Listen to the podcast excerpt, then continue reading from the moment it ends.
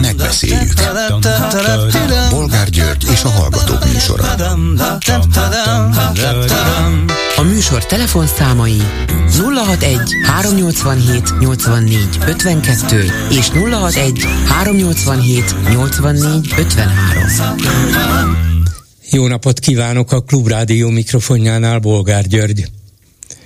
Mai műsorunkban beszéljük meg, hogy Orbán Viktor mentsük, ami menthető felkiáltással találkozott Putyin elnökkel, az Ukrajnát megtámadó Oroszország vezetőjével Pekingben. A megbeszélésről készült rövid videó alapján a miniszterelnök nagyon feltűnően fészkelődött, amíg Putyin mondott néhány nyilvánosságnak szóló mondatot. Amire ő azzal válaszolt, hogy a Rosszatom és a Gazprom fontosságát méltatta, egyúttal katonai műveletnek nevezte az agressziót. Szégyen és gyalázat, vagy a magyar érdeket védő, ügyesen helyezkedő politika? Következő témánk a demokratikus ellenzék győzelme Lengyelországban. Ami már tegnap délután is biztos volt, de a hírek végig arról szóltak, hogy Kaczynski pártja győzött.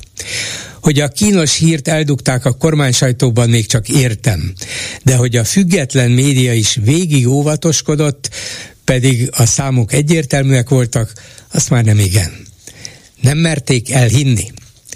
Csak hogy értsék, miről beszélnek, a legnagyobb nézettségű magyar hírportál az Origo, hát hogy ez teljesen totálisan Fidesz párti, kormánypárti, arról talán itt a hallgatóknak nem kell külön beszélnem, gyakorlatilag eldug, eldugta a semmibe címoldalán a lengyel választások eredményét, nagy nehezen valahogy ki lehet kotorni a nagy tömegű hír alól, és az a legutóbbi hírük címe, hogy itt vannak a friss adatok a lengyel választásokról.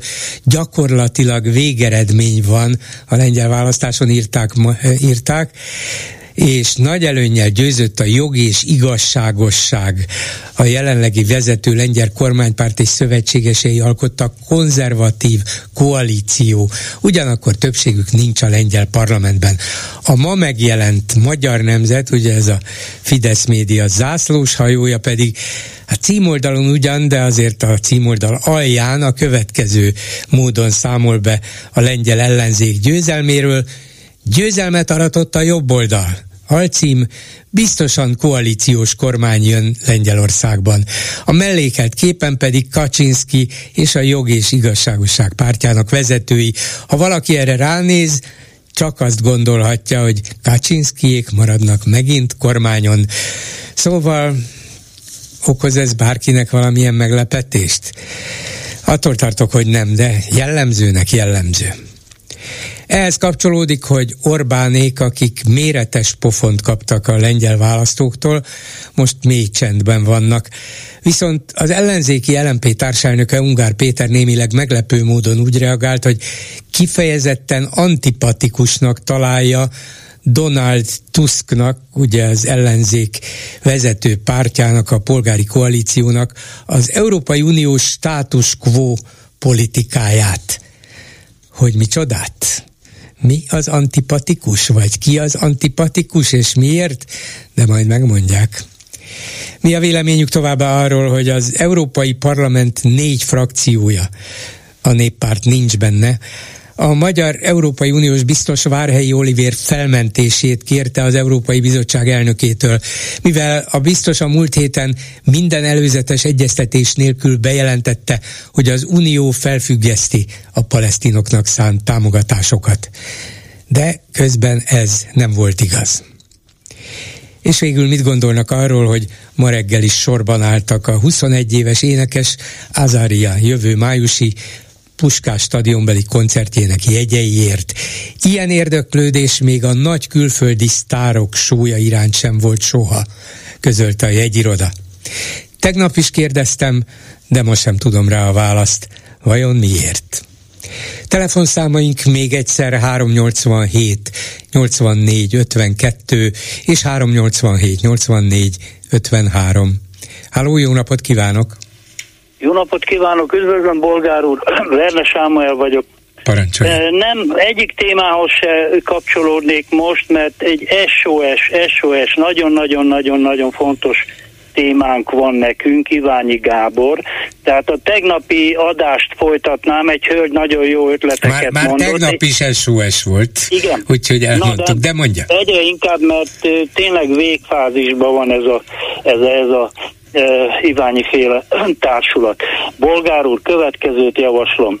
Nem csak azért, hogy bosszantsuk a Orbán Viktort, hogy megmentjük Iványékat, meg kell mindenképp menteni, Kitel, kitelepülés kell, országos kitelepülést kell csinálni, és készpénzt kell azonnal... Ne, ne, ez most félre, ez félreérthető volt, az olyan, hogy ki kell települni az országból, de ne, ne, ne települjenek. Nem, nem, nem az országból, kitelepítést, na kitelepülni posztokkal, tudja mire gondolok. Igen, na. igen, de éppen, éppen ma délután ötkor lesz a Dankó utcában egy ilyen, ha tetszik, kitelepülés, egy nyilvános kiállás uh-huh. Iványék mellett. Ismert művészek, közéleti személyiségek igen. lesznek ott, holnap is, holnap után is, úgyhogy van egy ilyen kitelepülés. Igen. Jó, de ö, következő bolgár úr, a pártoknak is most nem magukkal kellene foglalkozni. Szerintem szimpátiát fognak ö, nyerni azáltal, ha most Iványék mellett ők is kitelepülnek, de ez, ez országos szinten kellene, szerintem, ha megmozdul, tudom, Bolgár úr is szkeptikus olyan szempontból, hogy mennyi pénzt lehet összeszedni, bármennyit, ugye Magyar, Magyar György elmondta, hogy bár valamennyit fizetni kell minden szolgáltatótnak, és akkor, akkor élve marad a dolog. Tehát ez, erre kell mindenképp pénz, és, és országos szinten kell szerintem.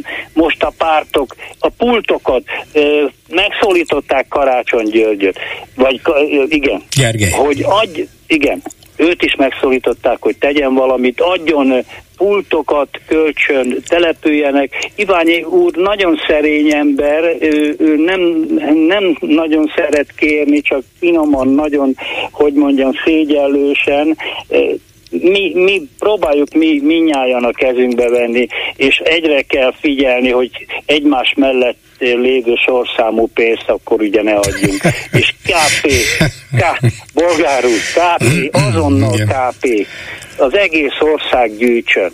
Na ennyi, ennyi volt csak, ami tényleg bennem, bennem most megszólalt, hogy Igen. utolsó pillanat, ha, utolsó ha, pillanat. Ha máshogy nem megy, akkor a keresztények védelmében álljunk kívánjék mellett, hiszen persze. egy keresztény egyházról van szó, nem? Bolgár úr, persejez, mi, mi is persejezhetünk, balliberálisok egyszer. Nekünk is lehet egyszer egy persejünk. Igen. Na, Hát én csak ennyi volt, köszönöm a szót, ennyit, ennyit akartam csak. Köszönöm. Én is köszönöm, viszont hallásra. A telefonnál pedig Nagy Bandó András, szervusz! Szervusz, Gyuri, szép napot a hallgatóknak is. És nem Iványi Gáborról akarlak kérdezni, bár ha van egy mondatot, szívesen meghallgatom. Hát arról is szívesen mondom. Na, én... akkor kezdjük ezzel. Jó. Írtam egy jegyzetet erről is, illetve kettőt, és én egy picit keveseltem azt, hogy egy ilyen szimpátia tüntetéssel egybekötött programból csupán, mert azon egy kicsit már túl lehetett volna lépni, vagy túl kellene lépni. Ami ebben a két írásomban volt, mind a kettő ugyanarra utalt, hogy azokat, akiket Gáborék is tápolnak, meg kellene mutatni ugyanúgy, mint ahogy 90 telén tavaszán megmutattam azt az 500 hajléktalant, akikkel aztán elmentünk Csillebértre, majd Budaörsre, és amikor láthatóvá van téve, hogy ikről is van szó, akkor talán egy kicsit mindenki másképp gondolkodik róluk, észreveszik azt, amit a hajdani hajléktalanok is táblára írtak a déliben, amint egyetlen rövid mondat volt, mi is emberek vagyunk. Igen, ez így van, csak valahogy valószínűleg elvileg szavakban, vagy egy mondat erejéig a magyar társadalom többsége azt mondja, hát igen, igen, és nem kéne így bánni Iványékkal, de közben mégiscsak arra gondol, hát most én mentsem meg őket, hát ez, hát vagy, vagy van az egyháznak annyi híve, támogatója, vagy hát akkor mégis talán a kormány megszállja őket, szóval én, én egyrészt csodálattal figyelem azok azokat, akik nem szűnő lelkesedéssel és energiával próbálják támogatni, védeni a metet és az oltalom karitatív egyesületet és Iványit magát, és segíteni őt. Másrészt úgy érzem, hogy szinte lehetetlen elérni azokat a százezreket, legalább százezreket, és nem milliókat mondok, akiknek a megmozdulása és együttérzése és szolidaritása mindenképp kellene ahhoz, hogy őket meg lehessen menteni. Valahogy a társadalom többsége, nagy része mozdulatlan. Igen, de amit én írtam abban, az is benne volt, hogy ez nem azokra tartozik, akik a kis pénzüket támogatásként adják, magyarán ez egy állami feladat, illetve vannak kötelezőségek, arról nem beszél, hogy erkölcs is van, és azt, amit összedobtak már az emberek mondjuk az egy százalékokkal, azt minimum nem nyúlják le, hanem hagyják őket létezni. Pont. De ha egyszer a kormányban, a hatalomban, a hatóságokban nincs erkölcs, mert mert azt a parancsot kapták, hogy lenyúlni, elvinni, nem vagyunk senkire és semmire, de főleg Iványira tekintettel, akkor megvan az a társadalmi erő, az az összefogási képesség, hogy ezt nem hagyjuk? Meg kellene, hogy legyen egy rész, másrészt, ha most ugye egy szemében gondolkodunk, Iványi gáncsolásával emberek sokaságát gáncsolják, pont azokat, akikért nekik tenni, tenniük kellene.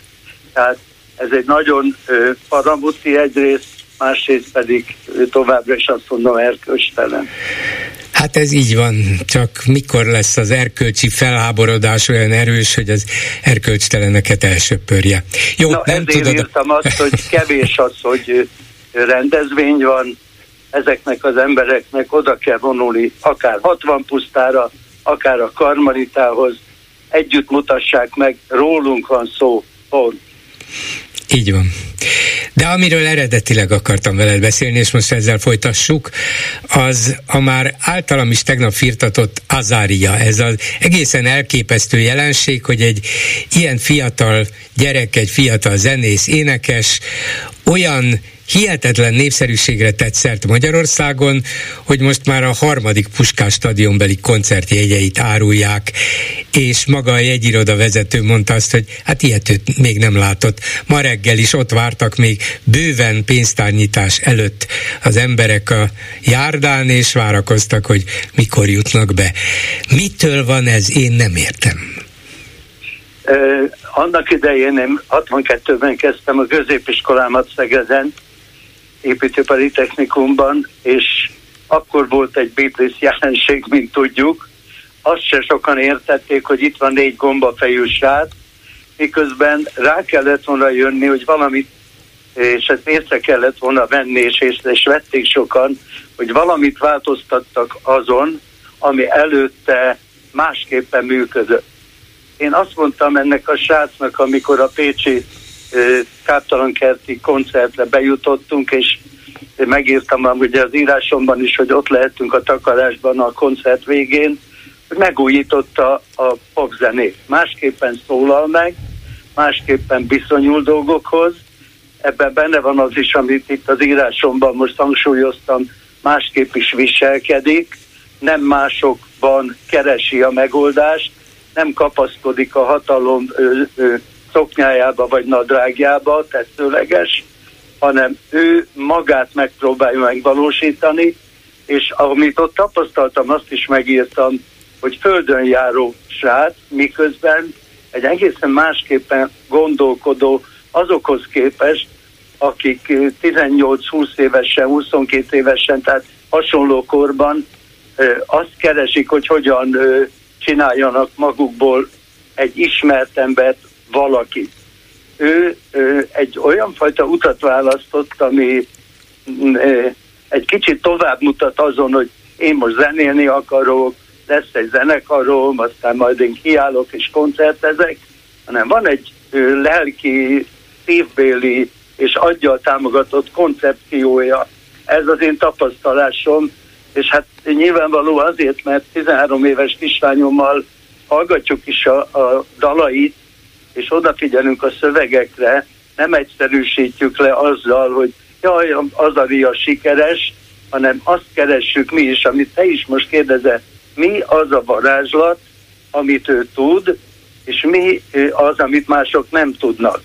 És azt hiszem, ez lehet a különbség, és ezzel nyert meg korosztályok függetlenül emberek ezreit, a Pécsi koncerten is ö, 50 év körüli emberek táncoltak, daloltak közvetlen előttem, ahhoz képest, ahol én ültem, hátulról figyeltem az egész jelenséget, és ez azt jelenti, hogy mindaz, amit ő megír, egyrészt másképp szólal meg, másrészt miközben minden nótája más, ekközben jellemzően csak hozzá köthető.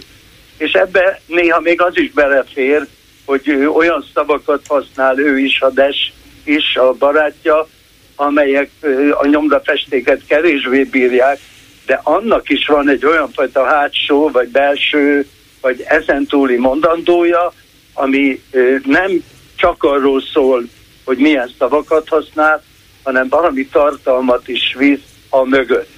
Nagyon érdekes, hogy a fiatalok ezt a pörgő ö, ö, dalszöveget úgy dalolják vele, ö, hogy ö, kívülről fújják, és ahogy a csápolás, ugye ott áll egy csomó ember a színpad előtt mindig, azt figyeltem, hogy olyan fajta lelkesedésből jön, és annyi szeretet árad felé, amit más ö, ö, zenekaroknál is lehet tapasztalni.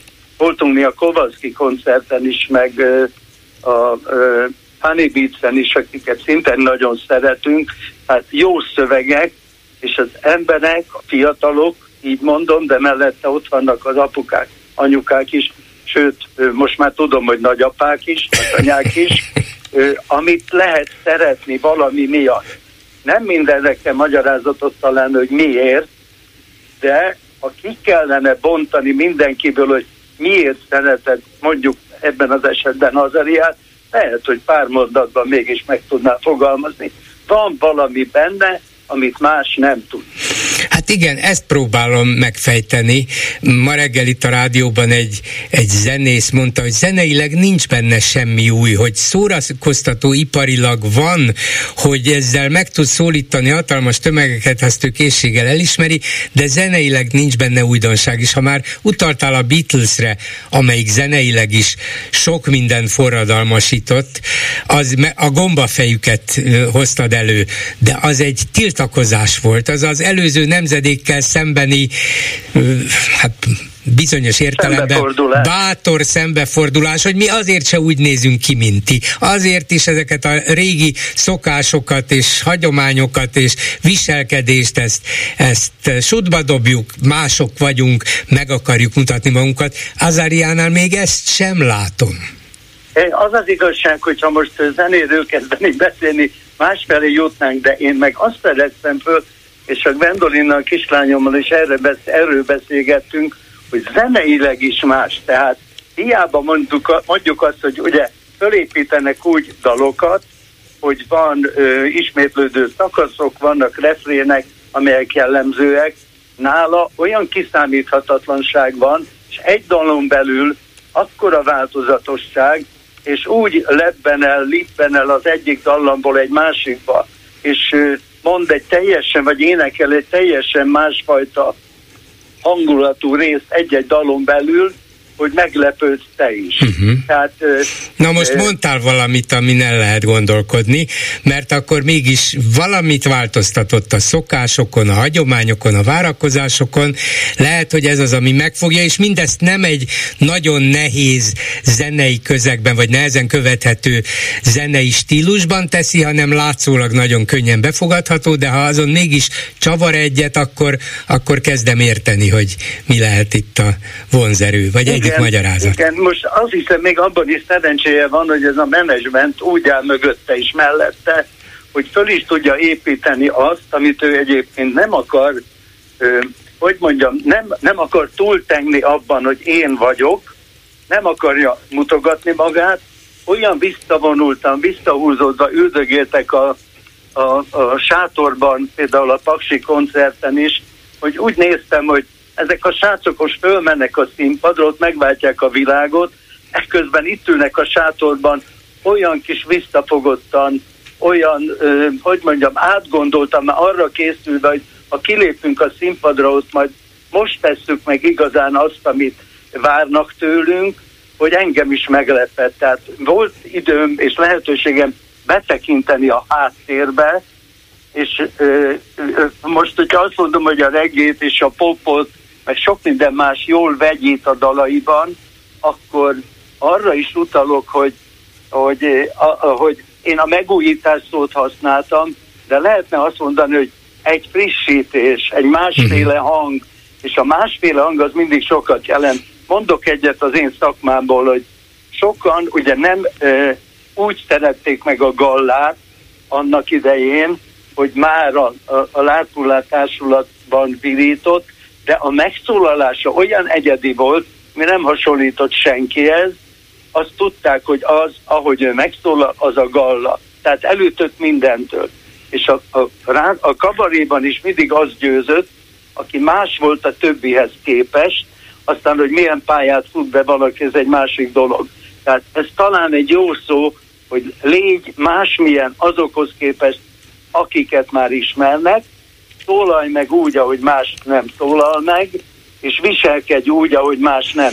És erre utaltam legfőképp az írásomban, hogy ami ö, manapság sajnos, sajnos, a, ugye idézőjelbe teszem, háttérbe szorul, hogy nem kell dörgölőzni, nem kell a hatalomhoz ö, ö, sündörögve sikert elérni, nem kell pénzt kérni a hatalomtól, hogy jaj, támogasd a koncertemet, hanem én magam érjek el sikert. Uh-huh. Soha nem, És nem ez, fogom. is, ez is egy ö, olyan jelenség, amit a hívei, követői, ö, szurkolói, vagy ö, a zenének élvezői észrevesznek, hogy egy-egy szóval, nem sokkal, tehát nem erről szólnak a szövegei, de néha egy-egy szóval, félmondattal beszól a jelenlegi rendszernek. Ezt értékelik? Ez is számít valamit? Igen, ez szerintem egy tök normális, hogy egy ember, aki népszerű, és megmutatja magát, legalább tudjuk azt, hogy ő, ő mit képvisel, hogyan gondolkodik, és ettől még nem azt jelenti, hogy politizálok, beleszólok a politikába, de a véleményemet csak el kell mondani, hiszen hogy a politikus azt jelenti, hogy én szólok a városért, a városállamért, esetünkben az országért, ez a véleményem, aztán ezen meg osztozzatok. De a fiatalok lehet, hogy ezt nem is méricskélik, ők őt magát szeretik, és ha van egy-egy beszólás, azt éppen elraktározzák, zsebre vágják, azzal mennek haza, vagy nem, de ő, ő egy ő, utalással legalább ö, jelzi azt, hogy ö, hova tartozom, illetve ha nem tartozom sehova, akkor is van véleményem. Köszönöm szépen Nagy Bandó Andrásnak, akkor talán egy lépéssel közelebb kerültünk Azariához. Szervusz, minden ha jót kívánok! segíteni, örülök. Azt Igen. mondogatom, amit a lányom is elmondott volna. Hát akkor le, legközelebb majd őt fogom meginterjúvolni? Én sok sikert kívánok neki, és a hallgatóknak pedig egy kis, hogy mondjam, nyitottságot, hogy aki még nem ismerte meg, közeledjen hozzá szeretettel, ha megismeri, szeretni fogja. Köszönöm szépen még egyszer, szervusz! Szép estét mindenkinek már a szervusz! Háló, jó napot kívánok! Üdvözlöm, Bolger úr, Szalai Erika vagyok. Parancsoljon. Hát Nagy Bondó úr nagyjából elmondta, amit szerettem volna ezzel kapcsolatban, de próbálok egy picit más megközelítést adni. Én 37 éves vagyok, Uh, tegnap voltam 30 éves. Isten éltesse! Köszönöm szépen, nagyon kedves. Uh, és még mi is a párammal, aki már elmúlt bőven 40 éves, szoktuk hallgatni az Azáriát, mert egy olyan unikális, különleges, új, erő, energia, intelligencia uh, árad ebből a fiúból, aki még nincs 22 éves. Én hallgattam egy, az önök podcastjait is szoktam hallgatni nyilván, Kadarka Jenrét is nagyon kedvelem például, meg az önök műsorát is imádom. de, de van neki egy, mondhatom, hogy kivel? Hát persze. Amit érdemes hogy, meghallgatni? Hogy, hogy nem. Friderikus Sándorral egy interjúja. Ez igen, egy tavalyi interjú volt még, igen. Egy tavalyi, igen, tehát az nem is mostani. Tehát akkor még csak így kezdett ki virágozni ez az egész történet, amiből most óriási boom lett, és, és, és mi is beszélgettünk a kedvesemmel, hogy ez most ez így, ez így pontosan mi lehet ez az energia, ami ebből a sázból árad, és még mindig nem szállt el magából, magától, mert olyan alázattal, olyan intelligenciával, olyan... Ma például szintű... elment még jegyet árulni is a jegyirodához, Igen, a sorban. Tehát, hogy egy olyan, olyan, tehát ilyen emberek ritkán uh, születnek a popszakmákban, és úgy, ahogy Nagybandó úr mondta, nincsen olyan uh, jelenleg Magyarországon olyan előadót, akit ne kössünk valamilyen, itt nem megy el zsűrizni, nem megy el tehetségkutatóba, hanem, hanem oda teszi azt, amit ő szeretne, és az embereknek, a közönségnek erre van szüksége, hogy igenis lássunk már ilyen um, elemi um, dolgokat, ilyen, ilyen um, őszinte tehetségeket, és, és oké, hogy szeretjük a, imádjuk a konzuzsát, vagy, vagy nem tudom, valamilyen rockzenekart, stb., de hogy ez a srác, ez az Azária, ez, ez tényleg egy jelenség. E, erre nincsen, tehát hogy az a magyarázat, amit ön most keres, az, az egyelőre még szerintem ilyen nyitott zárójel, Nekem még egy gondolatom Lehet, hogy, lehet, hogy még attól is lett ilyen szimpatikus és keresett és szeretett, hogy, hogy szinte a semmiből jött és Igen. jelent meg olyan Igen. valószínűtlenül fiatalon és valószínűtlenül háttér nélkül, ugye nem egy zenekarban, nem mentek föl előre és, és úgy lassan-lassan építgették a karrierjüket, hanem szinte berobbant a semmiből, és ez valószínűleg jó érzéssel tölt el sok embert. Így van. Én egy valamiért szurkolok, ez lehet, hogy nem volt eddig szempont, hogy ö, ö, már amennyire eddig megismertem az ő személyiségét, ettől nem tartok, hogy ne ragadja el ez az egész ö, ö, ö, dolog. Tehát, hogy, hogy nem az legyen, hogy három év múlva már szegény kiég, és és, uh, és nem tudja ugyanazt a színvonalat uh, művészileg. Nem könnyű, vagy, ez emberileg. látatlanban azt mondom, hogy nem könnyű, hiszen egy ilyen siker, Igen. siker hátán um, a következő, ez ugye tavaly, vagy jövő tavasszal lesz majd a koncert, hát addig is Igen. például élni kell, dolgozni kell, találkozni kell a, a hallgatóival, a nézőivel, szóval egészen másképp kell viselkednie, de hogy mégse változzon meg alapvetően, ehhez kell sok erő, tartás, sok minden. Így van, és egy, egy ilyen személyiség, akinek még tényleg 20-22 évesen alakul a személyisége, ez, ez hosszú távon tud káros lenni, tehát hogy azért a poprok történelemből ismerünk ilyeneket, de én, én semmi rossz jóslás, semmit nem szeretnék mondani, csak ha egy ilyen új szempontot fel lehet vetni, akkor azt mondanám, hogy bír, bírjam ki valahogy ezt az egész show dolgot. Ezt a, ezt a hatalmas sikert kibírni nem igen, lesz könnyű. Igen, igen. Tehát ez ugyanúgy mentálisan megterhelő, mint, mint mint nem tudom én, hogyha egy, valaki egy felép egy színpadra, és egy zseniális színész válik belőle. De én nagyon szurkolok neki, mert annyira őszinte és tiszta és, és intelligens, tehát mi imádjuk tényleg, pedig 30, tehát várom elmúlt igen, 40, én elmúltam 30 és szeretjük az Ariát. Örülök neki, hogy elmondta. Köszönöm szépen. Köszönöm, Viszont hallásra. Szép estét, minden jót, viszont hallásra.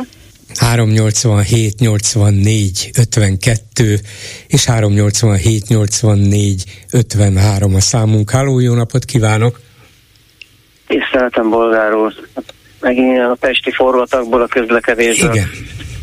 Az azariákhoz szeretnék én is hozzászólni, de előtte azért szeretném... Azt nem mondja nekem, szeretnék... hogy a buszon is őt hallgatja.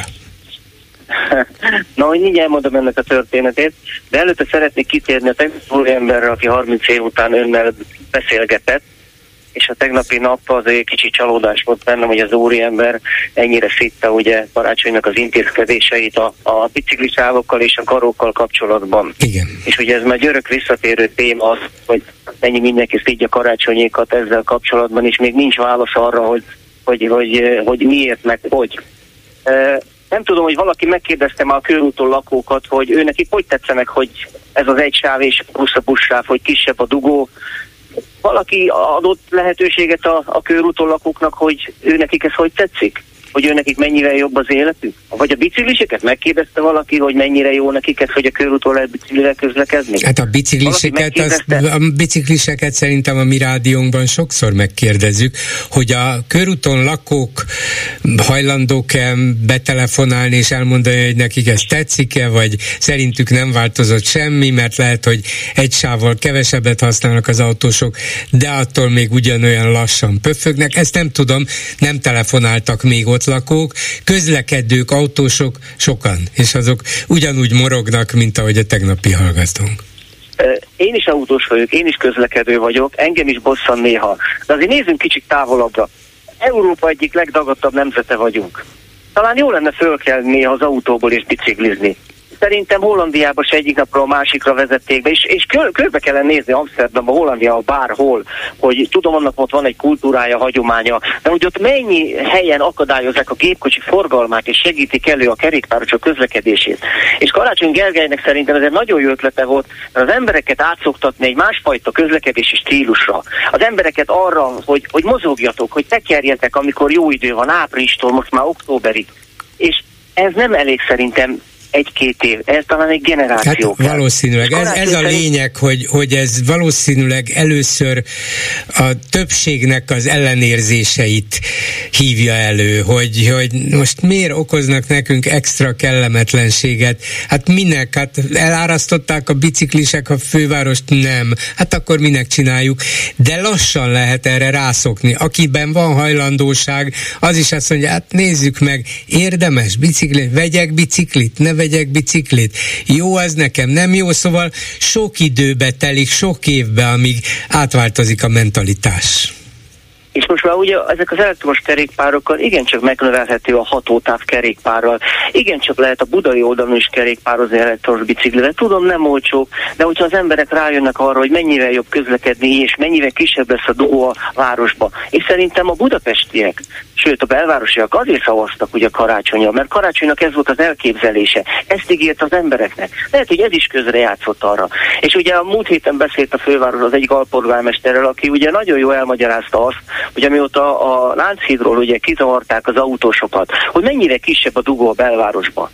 És közben erre senki nem gondol, ezt nem reklámozzák hogy az emberek inkább elmennek az Erzsébet hídon és a Margit hídon, és nem egy sába a József Attila utcán, és ugye a, a, a Lánchídon mennek át, és ezzel kitisztul. Igen, ez egy fontos Na. változás, ezt jó, hogy említi, mert a Lánchíd miatt még sokan bosszankodnak, hogy miért nem lehet átmenni, de valóban ez enyhítette a nyomást a, a legszűkebb belvároson. Ez így van.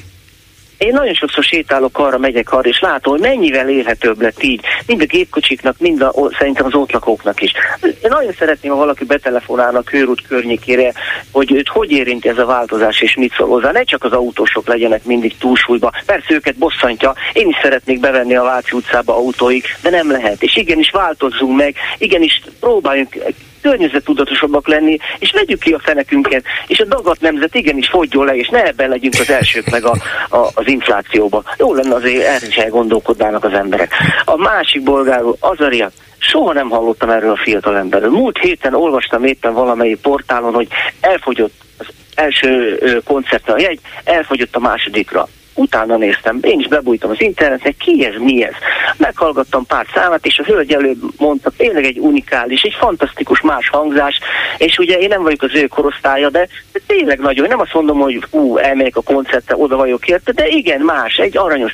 És, és amire rájöttem, amire gondolkodok, hogy, hogy valószínű, egy 21 éves srác, egy kislányos arccal, egy, egy, egy, egy helyes fiú, és egyből Elvis Presley jutott eszembe hogy Elvis Presley is mikor berobbant, ugye egy teljesen más stílus hozott be, egy, egy jó képű srác volt, egy fiatal volt, és ugye amikor a lányok, és főleg ugye a lányok, mint ahogy a Beatlesnél is, ugye, ha a lányok mennek, mennek velük is a fiúk is a koncertre, és én arra gondolok, hogy ez a fiú egy szexszimbólum lett.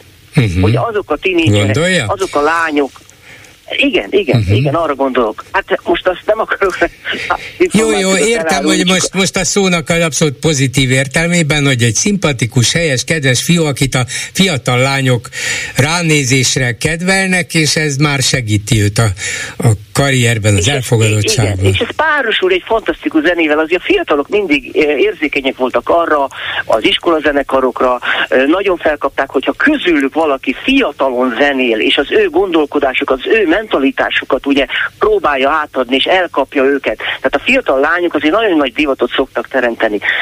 És, és, és hogyha valaki egyszer a backstage-en körbenéz, akkor látja, hogy hogy tombolnak és hogy várnak ott egy csókra, meg egyebekre a fiatal lányok, mert, mert mondom, én erre gondolok abszolút. És egy még egy példa, pénteken a barátommal mászkáltunk az Erzsébet téren, ahol tudja, van az a régen a buszterminál, buszterminál, ahol volt, ahol éppen egy koncertre álltak sorban nagyon sok fiatal, mondták, hogy kinek a koncertje nem tudom, de az a lényeg, hogy az egyik ilyen ivóba, vagyis ilyen kerthelyiségbe egy Müncheni sörgyárnak a a, a szponzorálásából egy olyan zenekar játszott, aki ilyen zenéket játszott, omegát játszott, és olyan fölőmászóan játszott, és olyan jó hangszerelve, hogy a fiatalok, én nem is gondoltam, mert én is bementem, mert be lehetett menni, a fiatalok ott tomboltak és táncoltak. 10-20 évesek. Nem a mi korosztályunk, akik szereti még ezt a zenét meg hallott, hanem fiatalok. És csodálkoztam az, hogy erre is van kereslet.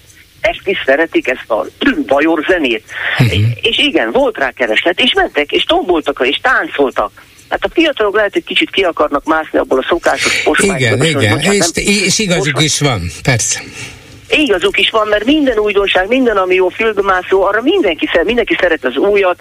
Ugye Gyurcsány is ezt mondta, hogy a régi feleségeket ugye le kell cserélni néha, mert ez a poénos. A öregeskedő zenét lecserélni, igen, erre gondolom. Igen, igen, de, hát ugye annak más volt az értelme. Tehát az emberek és a fiatalok nagyon fogékonyak erre. Köszönöm szépen, ennyit szeretem Köszönöm, volna. hogy hívott, viszont hallásra. A telefonnál pedig Cseh Katalin, a Momentum Európai Parlamenti képviselője. Jó napot kívánok! Jó napot kívánok! Mindjárt a lengyel választásokról kérdezem, mert az elsők között volt, de az is lehet, hogy a magyar politikusok között az első, aki um, nagyon nagy örömmel jegyezte meg talán a Facebook oldalán, hogy győzött a demokratikus ellenzék, miközben valahogy lassan ébredtek föl a politikus társai is, még a, még a független magyar média is, de mielőtt erre rátérnénk, uh, olvasom itt a hírekben, hogy négy parlamenti frakció mm, benne vannak az, az liberálisok is, akikhez önök tartoznak, az Európai Bizottság elnökéhez von der Leyen asszonyhoz fordult, hogy mentse föl a Magyar Uniós biztost Várhelyi Olivért, aki a múlt héten mint egy eminens diák előre szaladt és közölte, hogy felfüggesztették a palesztinoknak szánt uniós támogatásokat, aztán kiderült róla, hogy ez nem igaz, nem csak, hogy nem beszélte meg senkivel, de nem is volt igaz. Ön tud erről a levélről, közös fellépésről valamit azon kívül, hogy ön is olvasott róla? Igen, én most ezen a héten Magyarországi teendőim miatt itthon vagyok, szóval nem vagyok kint Strasbourgban, szóval én nem voltam benne ennek a levélnek a megalkotásának a folyamatában. Ugyanakkor nyilvánvalóan az elmúlt napok során mindenki óriási aggodalommal figyelte az Izraelen elkövetett terrortámadásokat, és ennek kapcsán adott európai és világvezetői reakciókat is. És ugyan én érteni vélem azt, hogy Várhelyi Olivér is abból a teljesen jogos felháborodásból cselekedett, amit szerintem sokunkat, ami, ami sokunkban munkált a borzasztó támadások hírének olvasását követően, ugyanakkor egy ilyen kiélezett helyzetben elfogadhatatlan az, hogy valaki csak a saját véleményét írja le olyan vezető pozícióban, ahol Várhelyi Olivér is van, és elvárható lett volna, hogy egy közös európai kiállás valósuljon meg, és nem pedig Hát ráadásul ezt egy biztos, ezt egy biztos egy szemébe el sem döntheti. Nem Nyilván döntheti egy, el, ugye? félrevezető információkat közölt, láthatóan nem vonta be a kollégáit ennek a kérdésnek a megvitatásában sem, és a világ sajtó kamerái előtt gyakorlatilag döbbent rá a többi bizottsági vezető, a bizottsági szóvivő arra, hogy itt milyen széttartó kommunikáció van egy ennyire fontos pillanatban, amikor pedig az uniónak egységben kellene Izrael mögé állni a, a borzasztó terrortámadásokat követően. El tudja képzelni, hogy ez az Európai Bizottság elnökéhez intézett levél azon kívül, hogy politikai üzenet, ennek következménye is lesz? Lehet, hogy von der Leyen tényleg fölmenti a magyar biztos, és ha igen, akkor utána mi lesz? Hát azt fontos kihangsúlyozni, hogy mi már önnel is szerintem több alkalommal beszélgettünk erről, hogy Várhelyi Olivér működése az elmúlt négy év során finoman fogalmazva sem mentes kritikáktól és problémáktól. Ez nem egy egyedi sőt, alkalom, sőt botrányoktól, te, volt botrányos. Botrányoktól, vissza, félreértésektől, sőt néha hatalommal való visszaéréstől is kimerem mondani. Várhelyi úrnak eh, nagyon jó szokása az, hogy akár a Nyugat-Balkánon, vagy akár más nagyon kritikus régiókban az európai biztosi pozíciójával visszaélve kizárólag a saját véleményét mondja el, foglal állást olyan helyzetekben, ahol azért sokszor felmerülhet az, hogy sokkal inkább Orbán Viktor érdekeit képviseli, és nem pedig az Európai Bizottságét. Szóval nagyon remélem, hogy Ursula von der Leyen meg fog, figyelemmel fogja olvasni ezt a levelet, és levonja a megfelelő konklúziókat. Európa egysége nagyon fontos egy ilyen kritikus pillanatban, és az látszik, hogy Orbán, Orbán Viktor kormánya és emberei ezt az egységet nem építik, hanem bomlasztják az adó alkalommal, és ez nagyon veszélyes. De ez hatalmas pofon volna Orbánnak. Egy másik pofon az előzőt mondjuk a lengyel választóktól kapták, de ha az Európai Bizottság elnökétől kapnak egy ilyet, akkor lehet, hogy megmakacsolják magukat. Mi lesz? Mi lesz ennek a következménye? Tudom, hogy ön se tudja, csak mérlegelhetjük hangosan, hogyha en, ezt valóban komolyan veszi, és ennek megfelelően valamilyen politikai megfontolások, konzultációk, egyeztetések után esetleg az Európai Bizottság elnöke így dönt, akkor annak súlyos politikai következménye lesz. Hát nézze, a ír kormány a, még a pandémia alatt azért vonta vissza biztosát, mert megsértette a Covid előírásokat, és elment egy eh, rendezvényre. Eh, ezt követően ezt a biztost ugyanúgy pótolták, és most az új biztos, most nem is olyan új biztos kollega nagyon kiválóan működik, szóval abszolút van arra precedens, hogy változás legyen a Jó, hát ugye az Unióhoz már nem tartozó Nagy-Britannia miniszterelnöke is lényegében, vagy végén abba bukott bele, hogy a Covid szabályokat, amelyeket ő hozott vagy hozatott meg, saját maga nem tartotta be, és ezt a folyamatos hazudozást már nem tudta elviselni a saját pártja sem, úgyhogy hát talán még az angol száz világban van ilyen fajta régi módi, nem betyára, nem politikusi becsület, úgyhogy azt az íreknél még csak megértem, de nem biztos, hogy mi is érteni fogjuk.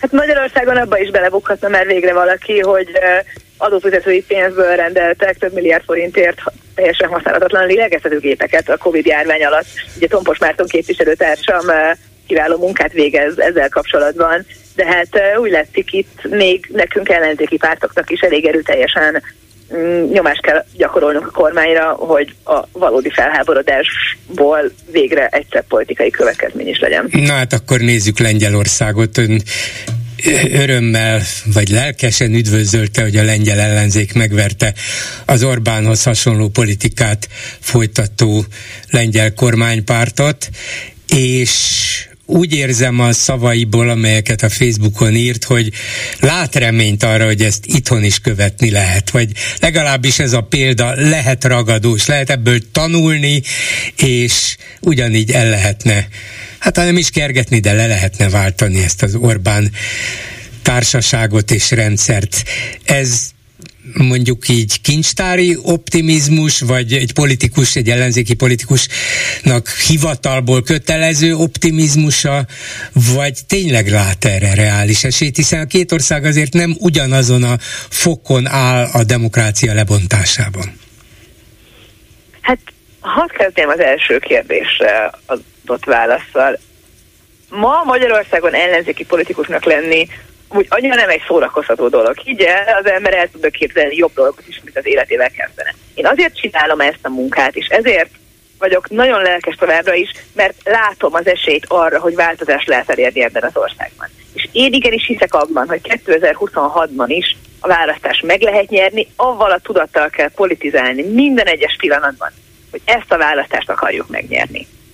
És ez az, ami sikerre vitte a lengyel ellenzéket is szerintem, és erről is írtam a polcban.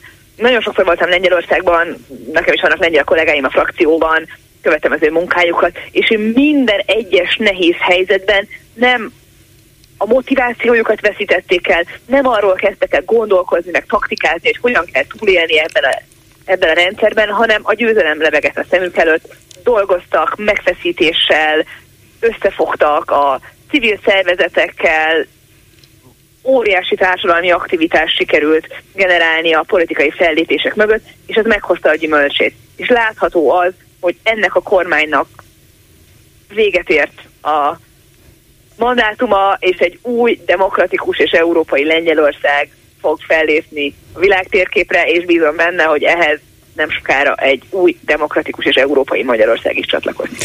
De hogy más különbséget most ne is említsek, azért a lengyel ellenzéknek, demokratikus ellenzéknek könnyebb dolga volt, mint amilyen egy akármilyen magyar ellenzéknek lesz vagy lehet, mert Lengyelországban alapjaiban még mindig egy arányos választási rendszer volt, és ennek megfelelően a három ellenzéki pártnak nem is kellett formálisan összefognia, egy szövetségbe tömörülnie, hogy meg tudja verni a Kaczynski féle jog és igazságosságot, hanem az egyik elért 30%-ot, a másik 14 és felett, a harmadik 8 és felett, és ebből összejött a több mint 50%-os és biztos mandátum többség a parlamentben. Magyarországon ez nem így lenne, mert majdnem minden egyéni képviselői körzetet a Fidesz nyerne meg, hogyha az ellenzéki pártok külön-külön indulnának. Valóban jobb a helyzet Lengyelországban és én ezt is mondtam a lengyel kollégáknak, amikor pár héttel korábban úgy van egy konferencián, én is beszéltem a magyar tapasztalataimról, hogyha ezt a választást elveszítik, akkor viszont négy évvel később már jóval nehezebb lesz nekik. Látszik azt, hogy az Orbán rendszer választásról választásra betonotta be magát, és, és való igaz, hogy 2022 előtt, meg 2018 előtt meg 2014 előtt is könnyebb helyzetben volt mindig az ellenzék, mint az azt követő választásra való felkészüléskor.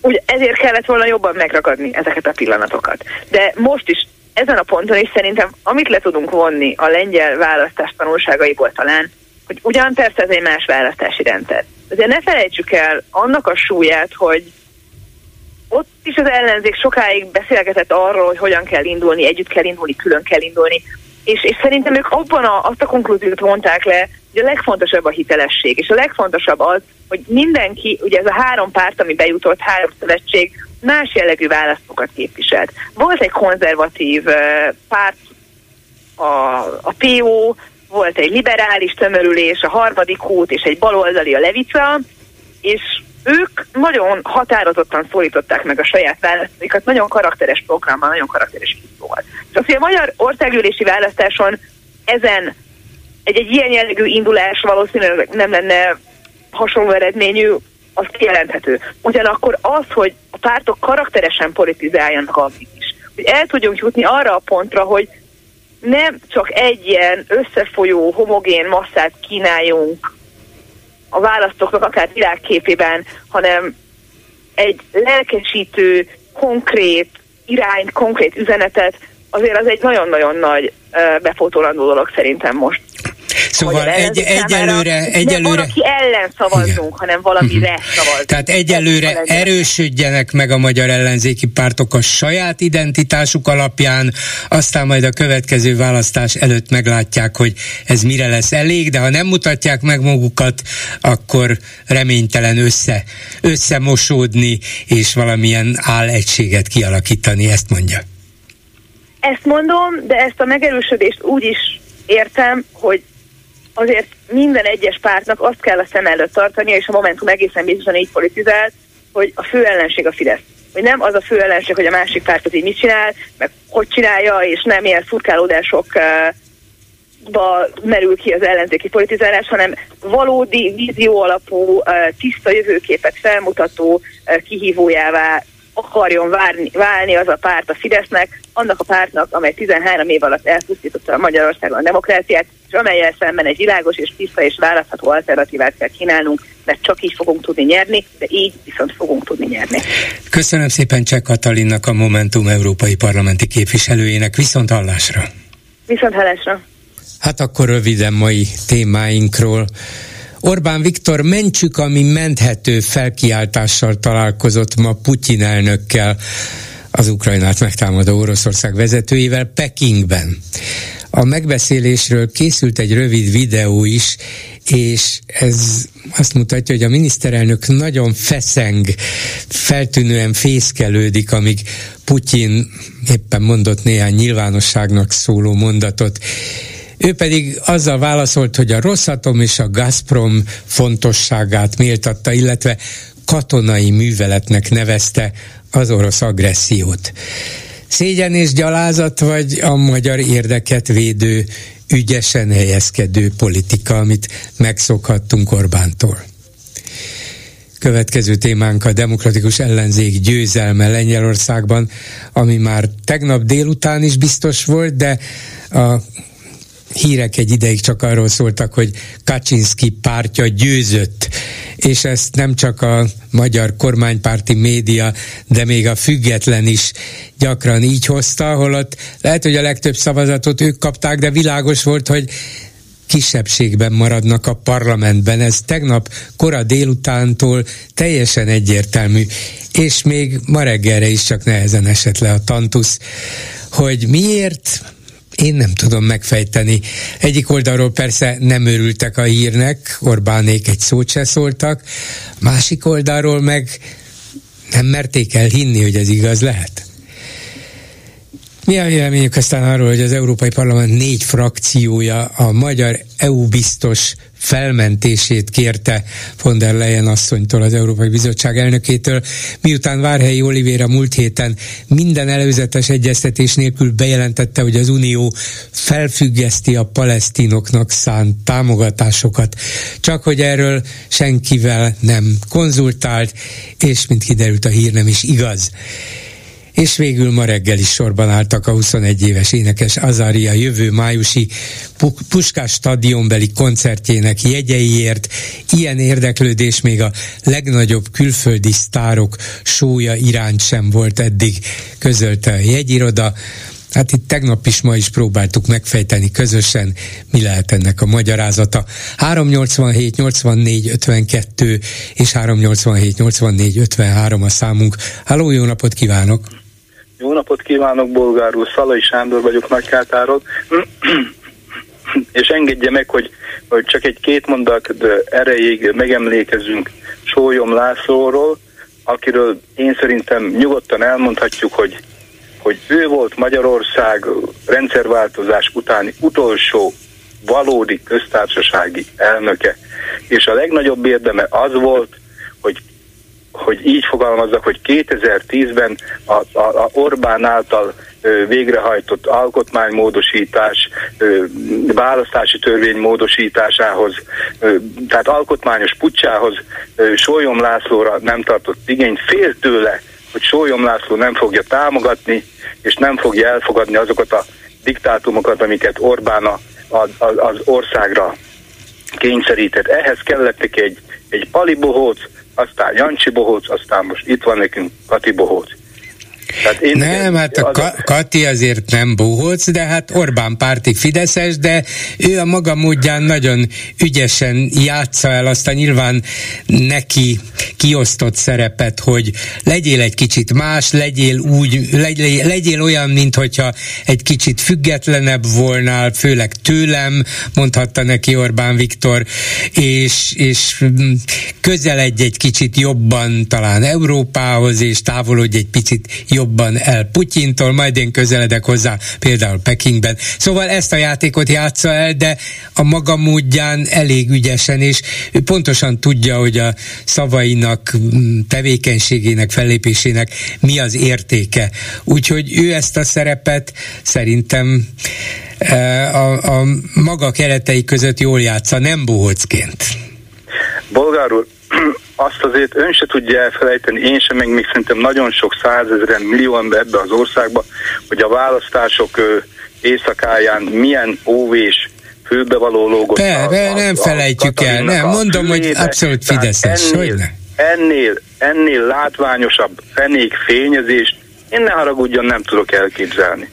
Ő harcolt azért, ugye, hogy először miniszter lehessen, lett belőle családügyi miniszter. Milyen érdekes, mióta nem Novák Katalin a családügyi miniszter, azóta, azóta a családoknak nem kell miniszter, Hát, elég mert a köztársasági ugye? elnök áll mellettük. Na, egy, hát, sokkal fontosabb, mint egy miniszter.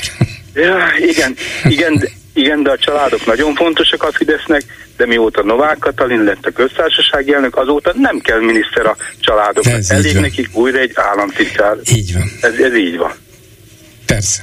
Na, na a Putyin Orbán találkozóról annyit szeretnék mondani, hogy, hogy a 27 Európai Uniós tagállamból egyetlen egy miniszterelnök vett részt rajta, Orbán Viktor, ezek szerint, ezek szerint a többi 26 nagyon buta, nagyon rosszul látja a politikai helyzetet, a jelenlegi európai állapotokat. Egyedül Orbán Viktor a megvilágosodott. A Ez többi 26 az, az teljes sötétségben van, ezek szerint. Igen, nem látja azt a hatalmas nem. Kínát, az 1 milliárd 200-300 millió lakosával, ez mind-mind nem elég bizonyíték neki, csak Orbán látja ezt, mert ő nyitva igen. tartja a szemét, a többiek meg becsukják, ilyetten. Hát igen, igen. Az, az meg, hogy a Rosszatom meg a, meg a Gazpromot élteti, hát bocsánatot kérek, Európa megvan ezek a ezek a nagy orosz vállalatok nélkül. Érdekes módon tudnak létezni. A Magyarország Orbán Viktor nem tud. Én szerintem, én szerintem atom, atomerőművet ö, tud építeni, tudnak üzemeltetni akár a, a japánok, a franciák, de még az amerikaiak is, nem csak az oroszok. Hát éppenséggel én nem tudom, hogy miért kell nekünk ezen az oldalon ennyire lekötni magunkat, de ugyanígy van ez a gázszállítással is. Ha én lehetnék Orbán Viktor helyébe, én már réges-régen letárgyaltam volna a horvát miniszterelnökkel vagy elnökkel, hogy közösen építsünk egy ilyen cseppfolyós Cseppfolyósított gáz, igen, gáz igen, igen. átvételére alkalmas kikötőt adjunk bele pénzt, fizessük ki felét. És ugye a horvát tengerpartról Magyarország közepéig van 7-800 kilométer. Azt meg lehetett volna csinálni gázvezetéket. Hát a gázvezeték eljön Szibéria közepéből sok-sok ezer kilométert, hány országon keresztül, és már nem fájna a fejünk, hogy ez meg amaz emeli a tranzitdíjat. Csak egy országon kellett volna, hogy keresztül jöjjön. Megcsinálta Orbán? Nem csinálta meg. 15 évre megkötötték az oroszokkal a szerződést, azt se tudjuk mennyiért, mert mi hülyék vagyunk, nekünk nem kell tudni semmit, fizessünk. Nem ránk tartozik, őre csak azt hát- tartozik, hát, hogy vételezze a gázt, hogyha fűteni akar, és fizesse jó, meg. De, de milyen áron? az nem számít, én nem tudom, hát ezek szerint... Hát látja, még ez a rezsicsökkentés egy bizonyos átlagos szintig érvényben van, utána már hétszeres az ára, amit fizetni kell, de hát az államnak is élnie kell valamiből, mert különben csúnyán ráfizet az orosz gáz, ugyanis egy kicsivel többe kerül, mint a szabadpiaci gázár Európában. Hát, meg hát kell érteni az állam nehézségeit is. De, de én emlékszek, hogy 2016-17-ben a magyar állam a nagy rezsicsökkentés közepette 100 milliárdokat keresett a gázon, és akkor is volt már rezsicsökkentés, volt rezsibiztosunk, tehát mindenünk volt, csak, csak éppen reális áron gáz. De hát akkor senki nem tiltakozott ah. emiatt, csak néhány elvetemült ellenzéki képviselő, meg szakember hánytorgatta föl, hogy hát hogy lehet az, hogy drágábban adják a gázt ezen a rezsicsökkentett, stabilizált áron, mint amennyibe kerül. Hát Isten, félretettek rossz időkre, és látja, beütöttek a rossz idők. Most meg már kevés az a félretett pénz. Hát jó, mindent el lehet, mindent el lehet élni, minden pénzt el lehet költeni. Elbizony, főleg, hogyha ő költik. És főleg, hogyha arra, amire. Igen, igen. Hát Lengyelországgal kapcsolatban én én megmondom őszintén, én nagyon örülök neki, hogy, hogy ez történt. Én ott voltam, amikor a, a, a Donald Tusk, Tusk beszédet tartott még a Márki Zajnak a, a gyűlésén, hogy az összellenzéknek. Igen, a műegyetemnél a rakparton, igen. Így van, a rakparton pontos. Én nagyon örülök neki, hogy hogy lehet, hogy ő lesz a, a lengyel el, kormányfő. Ő egy, ő, ő egy nagyon józanul gondolkodó, Európa párti, tehát én szerintem Lengyelországot jó irányba fogja fordítani. Lengyelországnak van rá esélye, hogy végre le tudja horgonyozni a nyugati, nyugati demokráciák oldalán. Hát Magyarország meg meg sodródunk, meg itten. Igen, én is ebben bízom, de a következő beszélgető partnerem nem így látja a kérdést, és hát majd megbeszélem vele, hogy miért nem. Köszönöm szépen, hogy jelentkezett. Viszont hallásra. A vonalban ugyanis itt van Ungár Péter, az LMP társelnöke, országgyűlési képviselő. Jó napot kívánok! Jó napot kívánok! És a Facebookon azt írta a lengyel választásokról, hogy... Ja, értem, hogy ki fogok kapni. Hát nem, csak a fejére olvasom, amit írt. Hát végül is vállalja a felelősséget. Mondani, hogy nem vagyok egy jó minőségű ember. Nem, ja. én ilyet nem mondok. Mondtam én valaha ilyet? Nem, mondja, Na, mondja, mit vétettem, gyónjuk, ennyi gyónjuk meg. Azt mondja, hogy biztosan érdemes sok aktuál politikai tanulságot levonni a lengyel választások eredményéből. A magam részéről szeretném leszögezni, hogy nem, nem tudott olyan eredménnyel végződni az idei lengyel kampány, aminek következtében Lengyelország visszatér Európába. Ezt a mondatot, bár ez volt az eleje és talán a veleje is, nem értem. Mi az, hogy nem tud visszatérni? Hát, Lengyelország Európában van. Ja, értem, Európa értem. Most földrajzi értem. fogalom. A uh-huh. Momentumosok meg a mások azt írták a Facebookra, hogy visszatért Lengyelország Európába.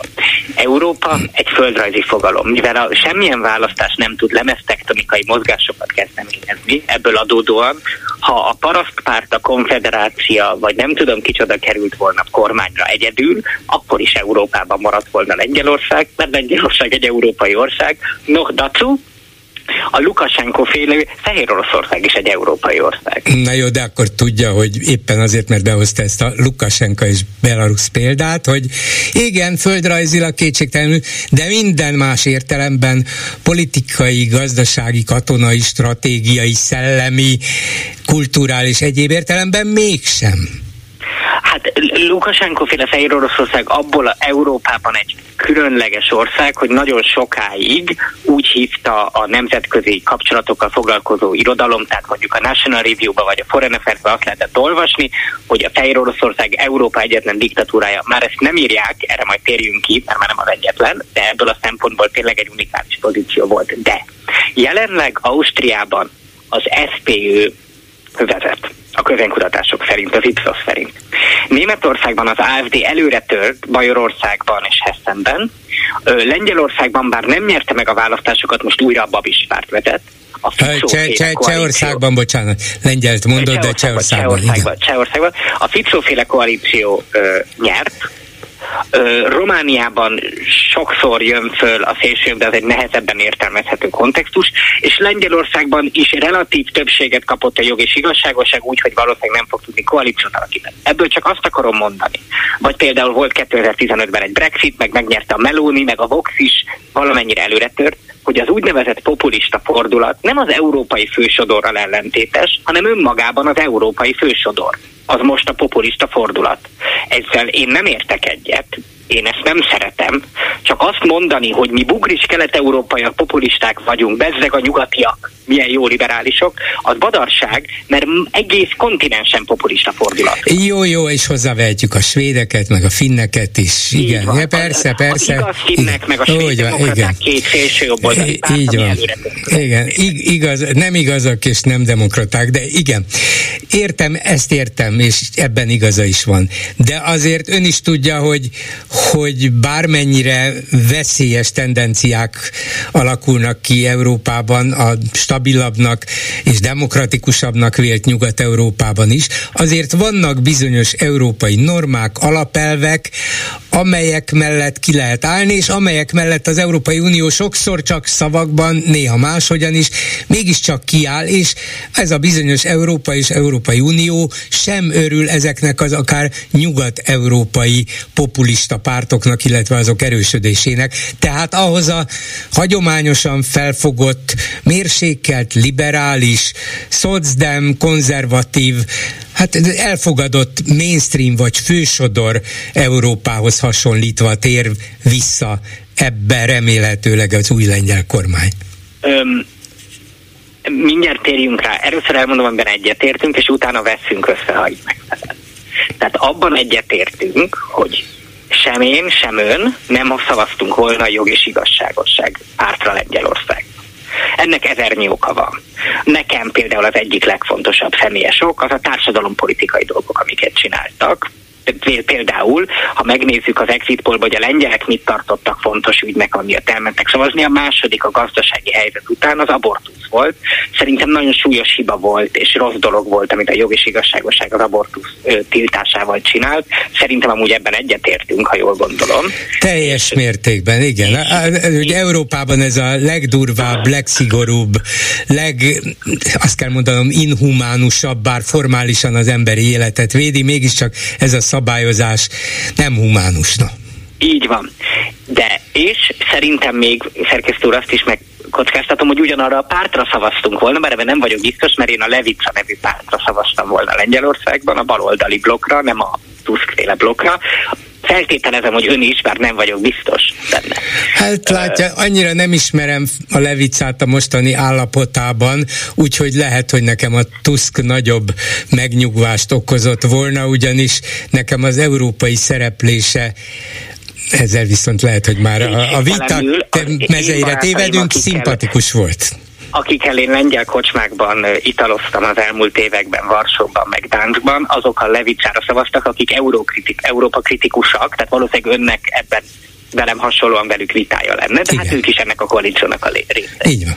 Ö, és ö, pont az egyik politikai filozófus, aki nekik dolgozott, írta ki a Twitterre most, mert Lengyelországban a Twitteren zajlik a politika, nem úgy, mint nálunk, ez egy ilyen különbség, hogy szeretné a Mich, Adam Michniket, aki a Gazeta Viborcsa főszerkesztője, akik biztos a hallgatók ismernek még a ö, lengyel ö, rendszerváltoztatásba betöltött hősie szerepéből, ö, nek írt egy ilyen bejegyzést, amiben azt írta, hogy szeretné megkérdezni a Viborcsát, meg a lengyel intellektuális elitet, hogy miután 2015 után három havonta elmondták, hogy diktatúra van, és most úgy tűnik, hogy választáson sikerült leváltani ezt a kormányt, hogy nem lehet, hogy akkor tévedtek-e?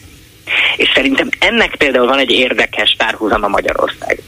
Tehát nem lehet, hogy azok, akik 2015 óta Lengyelországban elmondták a komitéot, a demokrácia védelméért megalakítói, és elmondták, hogy itt már nem lehet választás útján leváltani. Ha most mégis békességben meg fog tudni alakulni a Tusk kormány hárompárti koalícióval a, a PO, a ö, harmadik út meg a baloldal koalíciójából, akkor nem, nem tartoznak ne annyival felelősségbe, hogy elmondják, hogy nem volt diktatúra, csak egy általunk, név, általunk nem szeretett kormány volt-e. Ez azért fontos, mert hogyha azt mondjuk, hogy Magyarországon diktatúra van, és választás útján nem leváltható ez a hatalom, akkor nem szabad elindulni választáson. De a lengyel ellenzék valóban nem ezt mondta, hiszen elindult egy választáson. Úgy, hogy a lengyel köztévé, én nem tudom, hogy bolgár úr nézett a lengyel köztévét mostanában. Nem, most nem néztem. Én néztem, én néztem, tehát én tavaly nem, néztem. Csak én ezeket, a, ezeket az elszabadult ellenzéki újságokat néztem, mint a Viborcsa. Tehát, tehát a lengyel köztévé az tényleg csak a magyarral összehasonlítható a világon. Tehát szerencsétlen Donald Tuskot, aki nem, úgy nem kedvelek, azzal vádolták, hogy orosz ügynök, mert még mint hivatalban lévő lengyel miniszterelnök találkozott az orosz elnökkel, ami egy teljes badarság, és visszatérve ilyen göbbelszi propagandaszerűen 20 percenként rövid filmekbe ment, hogy a Tusk kezet fog Putyinnal, és az volt kiírva lengyelesített szöveggel, hogy Nás Cselovek Sábie. És e, ez, ez Varsói emberünk, igen. Igen, a varsói emberünk. Tehát, hogy a, ezt úgy mondom, hogy ez egy például nagyon nagy párhuzam, hogy a lengyel köztévé is felháborító volt a jogi igazságoság alatt. És mégis elindultak, és győzedelmeskedni tudtak. Tehát szerintem ez egy érdekes párhuzam. Mhm. De azért két megjegyzést, ha megengedi, tennék. Az egyik, hogy még a kádári egypártrendszer végén is voltak olyan független, vagy reformer, vagy éppen a rendszerrel szemben álló emberek, még nem pártok, mert azok még akkor nem voltak, akik a új lehetőségekkel élve elindultak választásokon, bár tudták, hogy nem leváltható az a rendszer, de valami kis lehetőség nyílt, tehát értem én, hogy azt mondja, hogy diktatúrában elvileg nem lehetne elindulni, de hát ha megnyílik egy kis lehetőség, akkor miért ne élnének vele a pártok, még ha reménytelennek is látszik az egész, meg kell próbálni. Ez az egyik. A másik azonban fontosabb, hogy tudnélik azt mondja, hogy, hogy hát ha diktatúra volt Lengyelországban is mégis le lehetett váltani a rendszert, akkor lehet, hogy Magyarországon sincs diktatúra, mert elvileg itt is le lehet, itt is vannak választások, vannak pártok, el lehet indulni. De azért a lengyel választási rendszer és a magyar között ég és föld különbség van. Nem mondom azt, hogy egy diktatúra és egy demokrácia közti különbség, mert ez még nem egy teljes diktatúra, és azért az sem volt teljes demokrácia, de ott mégiscsak egy arányos választási rendszer volt, úgyhogy a három ellenzéki pártnak nem kellett együtt összeszövetkezni. abban, hogy rossz volt a Fidesz választási módosítása 2011-ben, ott voltam a tüntetésen ellene a Vörös Martinton, téren teljesen egyetértek. De ez szezon fazon. Tehát a lengyel választási rendszer mindig más volt, mint a magyar. 2010 előtt is más volt, mint a magyar, amikor mind a kettőt liberális demokráciának neveztük. A britben meg semmilyen ö, módon nem érvényesül az arányosság elve. Tehát ez, ne, ne hozzuk be. A kérdés az, hogy, va, hogy egy ilyen esetben, amikor 2015 óta elmondták azok az emberek, akik Adam Osztolszki barátom szerint úgy fogalmazott arról a körről, aki a Michnik körül van, hogy ők nem a demokráciát féltik, hanem az életrajzukat. Tehát ez a kör, amikor elmondta három havonta, hogy diktatúra van, és most sikerül békésen leváltani, halleluja, ennek én örülök, ezt a kormányt, akkor nem tartoznak-e annyiba, hogy megírják ezekbe a 80-as évekből bekövesedett strukturális lapokba, hogy sorry, mégiscsak sikerült halleluja eltakarítani őket, tehát nem volt igazunk ebben az elemzésben. Csupán ennyit vetettem föl, a varsói romkocsmákból a budapesti uh-huh. romkocsmákba egy ilyen... Na de ha Misnyik a, a legjellegzetesebb, vagy legtiszteletre méltóbb lengyel ősliberális azt mondja, hogy hát ideje az önvizsgálatnak, akkor, akkor jó úton járnak ők is, nem? Szerintem, én, szerintem Lengyelországban nagyon sok mindent lehet tanulni. Például azt, ami értem, hogy a választási rendszerben egy könnyítés volt, de ez ezen túlmutató dolog volt. Tehát az, hogy az ellenzéknek ott nem kell letagadni alapvető különbségeket, ez segített a kampányban. Tehát ennek volt, volt pozitívuma. Ez nehez, meg fogja nehezíteni most a kormányzást. Tehát itt azért azt lássuk be, hogy, hogy van egy neoliberális szabadpiacpárti nagy párt, ami nyert, nyert egy, vagy, vagy nagyon jól szerepelt egy teljesen értelmezhetetlen harmadik út nevű formáció, ami mindent és mindennek az ellenkezőjét elmondott, meg nyert egy a, szerintem nagyon szépen ideológiailag tisztán szocialista párt, ami része ennek a koalíciónak, ami nem terepelt rosszul. Tehát, hogy azért ez egy nehéz kormányzás lesz, de jó, hogy ellenzékben nem hagyták ezeket letagadni. Tehát ez egy pozitív dolog. Én értem, értem, értem, csak Magyarországon ez a harmadik út, meg ez a baloldal a 14,5 meg a 8,5 százalékával, ha önállóan indul, úgy bukik ki, hogy egy pár képviselője marad talán, talán listás képviselője, de egyetlen nem, egy körzetet nem tud nyerni. ezt koordinálással valamilyen módon, még két lista meg tudja viszonylag jól oldani de mindegy, most nem ebbe akarok belemenni, csak azt akarom mondani, hogy, hogy ez egy, ez egy jó dolog volt. És a másik, ami egy érdekes kérdés, hogy azért amikor a Tusk elment Európába, az ő pártja, amelyik a legnagyobb párt volt Lengyelországon, meg folyamatosan kormányzott, a Fidesznek egy nagyon közeli szövetségese volt még akkor, de amikor elment a Tusk Európába, az ő személye nélkül tönkrement Hát az azért kellett visszajönnie, mert a 30%-ról lement 10-re, egyszerűen a személye nélkül. Tehát itt azért az is van, hogy mondom, én nagyon sok mindenre nem értek egyet vele, de hát ő egy rendkívül uh, nagy tapasztalatú, intelligens, tehát egy nagyon jó politikai képességekkel rendelkező ember, és azért uh, uh, milyen furcsa, hogy az úgynevezett politikai elitváltás, amit Magyarországon mindig mondanak, az azért nem annyira szükséges ahhoz, hogy leváltsanak nem, egy nem, kormányt. nem, nem, nem, miközben Tuskot is ledarálta valóban a lengyel kormánypárti média, és, és olyasmikkel vádolta, ami tényleg a totális abszurdum. De van még egy mondata a Facebook bejegyzéséből, amit szintén nem értek, de megvitatásra érdemesnek tartom, hogy azt írja, kifejezetten antipatikusnak találom Donald Tusk EU status quo politikáját, de elvitathatatlan, hogy azt színvonalasan képviselte. Mi ez az EU status quo politikája, hogy az Európai Unió úgy jó, ahogy van, és önnek ez nem tetszik? Mondok egy példát. A ö, Donald Tusk álláspontja az, hogy Lengyelországnak be kell vezetni az eurót. A Levica álláspontja az, hogy nem kell bevezetni az eurót. De ettől mind a kettő lehet tisztességes demokrata, sőt európai is, nem?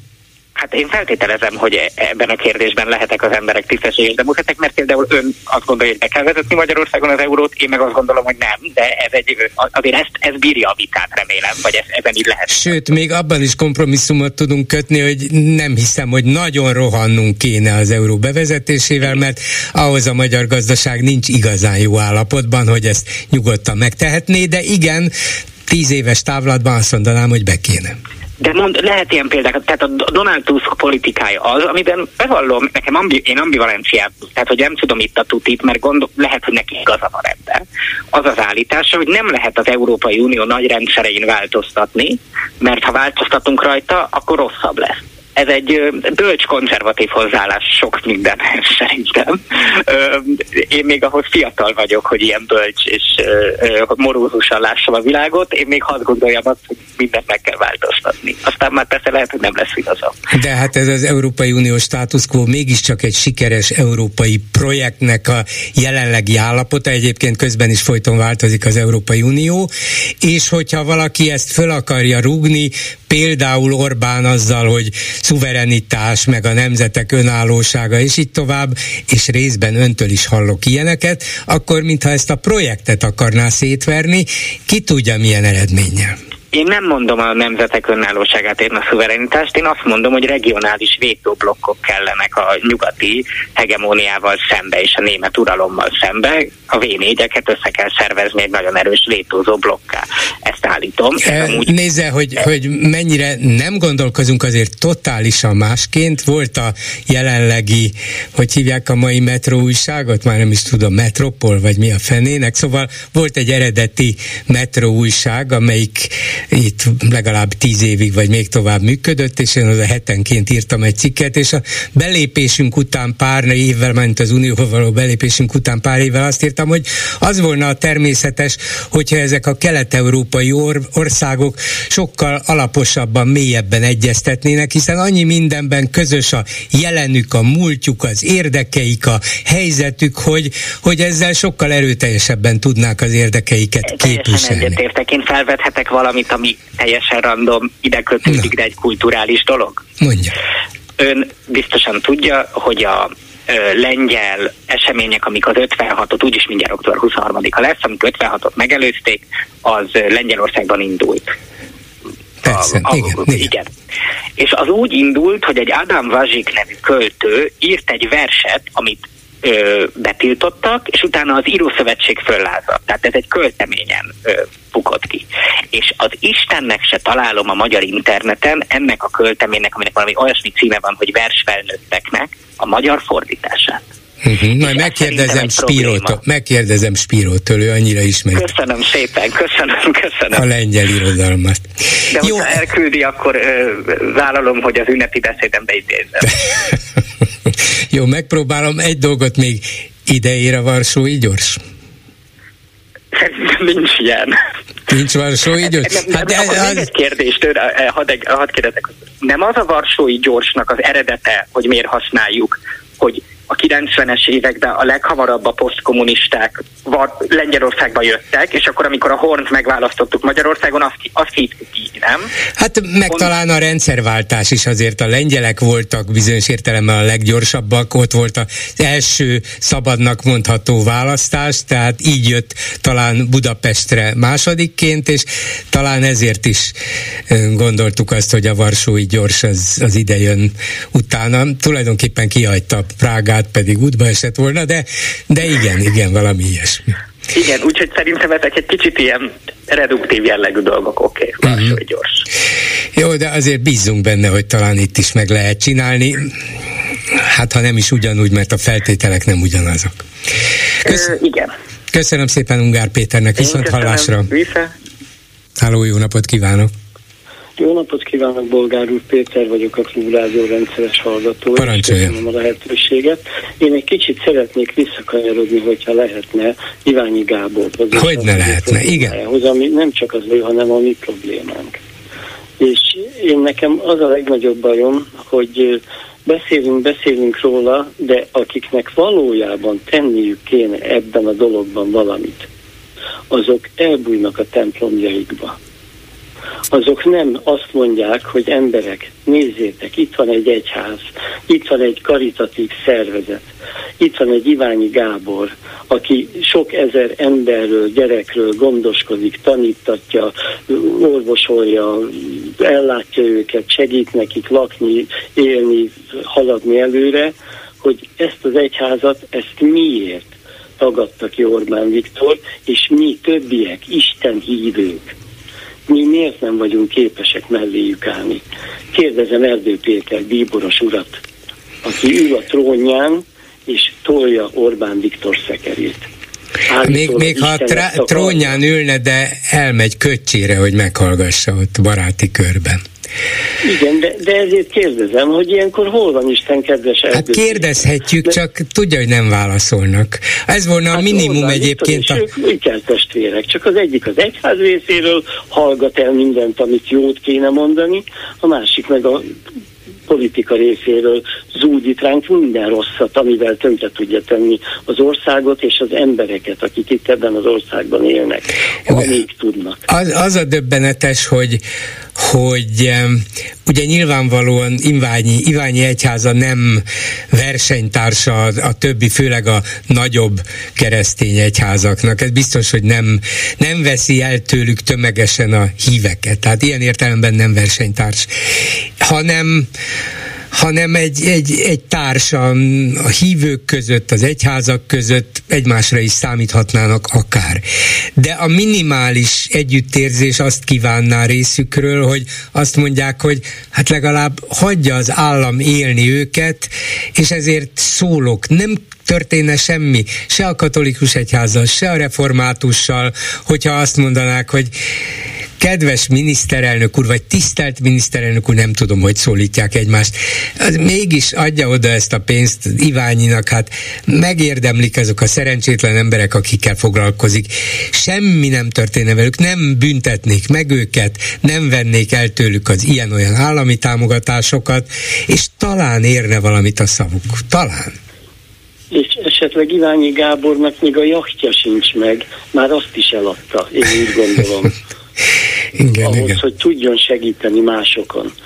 És a kastélyát sem a föld alá építi ott világ végén valahol, meg, meg nem is tudom már miket nem tesznek, amivel kifosztják, tönkreteszik az országot, csak ők, csak ők, csak ők gyarapodnak és ez valahogy nekem nagyon nem működik ez a történet így.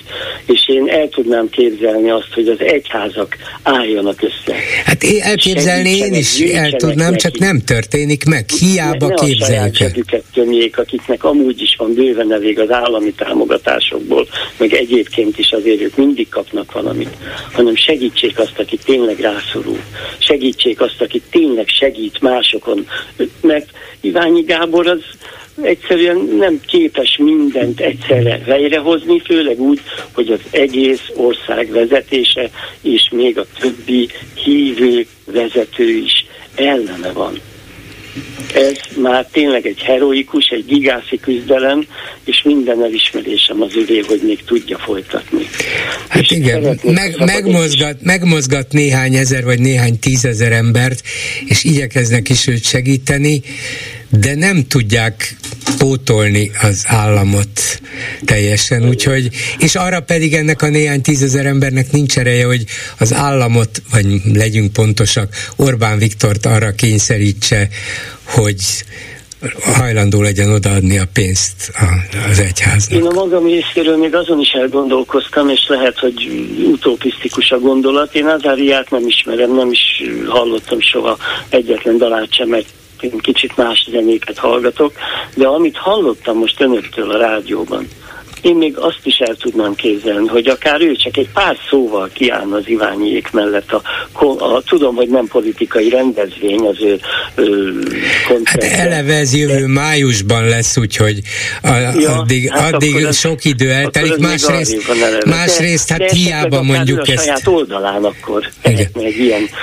egyszerű felajánlást, hogy gyerekek, gyűjtsünk egy kicsit azoknak, akik elesettek, akik rászorultak. Nézze, ezt így kívülről javasolni nekik, hát lehetni lehet, csak, csak sok értelme hát, nincs, mert műsort, hát, hát nézze, ha hallja a műsort, akkor lehet. De attól tartok, volna, hogy... Volna még két idézetem, amit ha szabad, az egyiket üzenném a katolikus egyháznak, a másikat pedig üzenném Orbán Viktornak. Az egyik az Adi Endrétől, hogy nem kívánom senkitől, hogy csodás dolgot tegyen, de joggal elvárom mindenkitől, hogy mindig ember legyen. És én szeretném az ember szót kihangsúlyozni, és nem attól ember valaki, hogy milyen autóból száll ki, és milyen kastély udvarán ugrik bele a melegvizes medencéjébe, hanem attól, hogy hány emberen segített. A másik pedig, az Charlie Chaplintől van, hogyha hatalmat akarsz, valami rosszat kívánsz tenni mert minden más megoldására ott van a szeretet. Hát Chaplin ezt mondhatta, de azért a világ egy kicsit bonyolultabb ennél. Valószínűleg kell hatalom is ahhoz, hogy az ember bizonyos dolgokat meg tudjon tenni, képes legyen rá. A szeretet önmagában nagyon szép, de nem elég. Akkor még, ha szabad, akkor még Márai Sándortól lenne egy, remélem szó szerint tudom hogy a, hogy is van, hogyha hatalmat nem, nem az várjon, hogy a, na, hogy igen, hogy a, a, a haza, na várjon, hú, most nagyon nem megy, tehát nem, az a lényeg, ne, hogy nem a, haza, baj, a, haza csak, a haza csak van, és ö, a hazát lehet szeretni, de a hatalmat azt nem, a, a, a haza nem a zsíros kenyeret, nem ad állást, sem fizetést, a haza csak van, de aki a, a, az államot szereti, az egy érdeket szeret, aki a hazát szereti, egy végzetet szeret. Igen, szóval Iványit meg kéne menteni, ez a lényeg. Köszönöm szépen. Ez, ez fontos, Igen, köszönöm, viszont hallásra. Kellemes napot mindenkinek. És mit írnak a Facebook oldalunkon? Lőrinc Csaba van itt. Szia Gyuri, köszöntöm a hallgatókat. Az első komment igazából egy privát üzenet volt, de megengedte, hogy beolvassam. Tegnap egy ilyen kommentet olvastam, hogy Ria, Ria, Azaria. Erre, a, erre azt, a, azt az üzenetet kaptam, hogy Ria, Ria, Vulgária. Mert, mert, mert, miért? Ez pontosan miért, nem miért tudom. vulgáris, vagy ki vulgáris? Gondolom, én a, az ismerősömről van szó, és ő rám értette valószínűleg. Orbán Ukrajnában különleges katonai had, hadművelet folyik. Nem háború, mert a háború az, amit ő vív Brüsszel így az első komment. Nagyon-nagyon fura volt, nem szólt ehhez hozzá senki. Egyrészt nagyon furcsa volt az, az, az a videófelvétel, amit Orbán és Putyin pekingi találkozójáról készítettek és közreadtak, mert körülbelül egy ilyen másfél perces felvételről van szó. Putyin beszél, ugye egy asztal két oldalán ülnek, és Orbán folyamatosan fészkelődik, hol ide nyúl, hol oda nyúl, mintha Hát nem tudom, mintha nagyon kényelmetlenül érezné magát. Mintha már a kezében fogná a holnapi lapszámokat.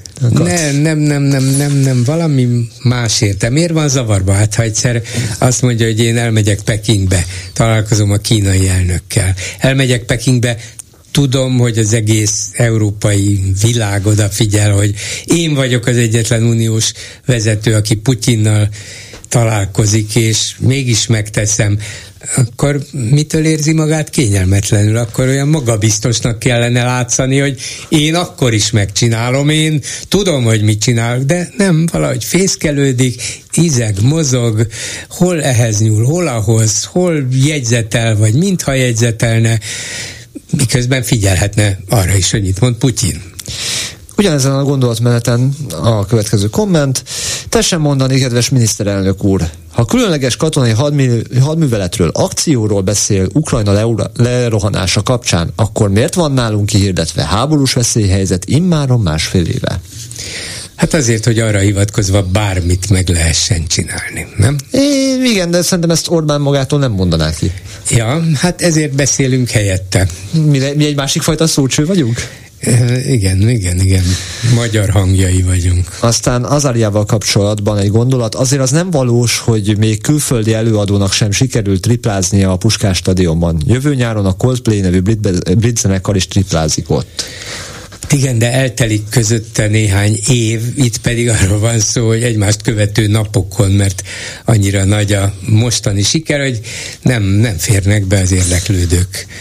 Hát igen, ez, ez, ezzel nem tudok vitatkozni hiába. Nekem is, nem is kell. Nekem is nagyon új, új az információ. A lengyel választások azonban jobban megmozgatták a kommentelőket. Bayer Bencsik semjén nem mert békemenetet szervezni lengyel barátaiknak. Tényleg, most aztán nehéz dolog lesz ez, hogy a lengyeleket hmm, hol is fog Majd beszélni Orbán Olcs... Viktor Veszprém. Igaz, hogy oda még a sajtót se engedik be, hát még a Hát most nem Varsóból, hanem Pozsonyból jönnek majd a lehet, vendégek. Lehet, Kaczynski az Origóban megnyerte a választást. Szerintem Amerika gratulálhatna neki ehhez. Meg a magyar nemzetben hmm. győzelmet aratott a jobb oldal, és ott van Kaczynski. Hát tényleg. És nem, nem zúzzák be a lapot. Nem. Tusk, Tusk Lengyelországával Orbán 40 millió támogatót vesztett az EU-ban. Az nem kevés. Hát azért nem 40 milliót, mert mégiscsak a szavazatok 53 vagy mennyi százalékát kapták, de a Kaczynski csak 35-öt. Aztán még egy gondolata, ez már a saját választási törvényünkről. Amíg ez a törvény hatályban van, addig mindig kétharmada lesz a Fidesznek.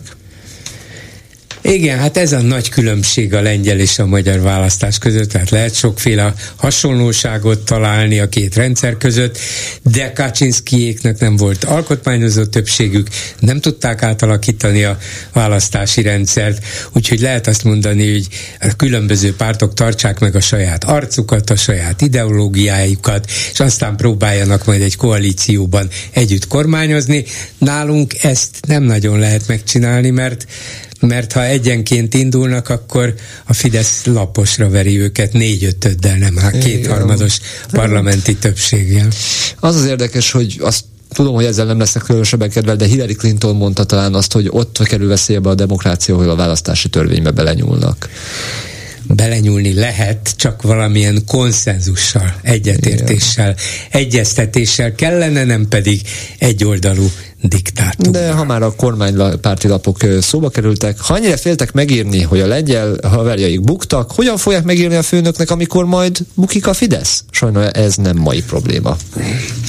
Nem, ez, ez majd a jövő heti lapértekezleten lesz problémájuk, nem most. Igen. Köszönöm szépen, még egy betelefonáló van a vonalban, jó napot kívánok!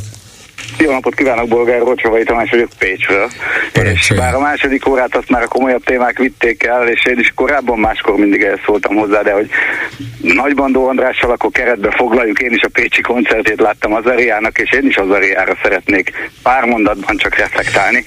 Látja, nem véletlenül, nem véletlen hoztam én ezt elő tegnap, mert éreztem, hogy valami van a levegőben, próbáljuk megfejteni. No. Mielőtt betelefonáltam volna, ránéztem gyorsan a jegy.hu, a 70 valahány ezredik voltam a várakozók között, úgyhogy a harmadik koncert is ma úgy tűnik, hogy megtelik.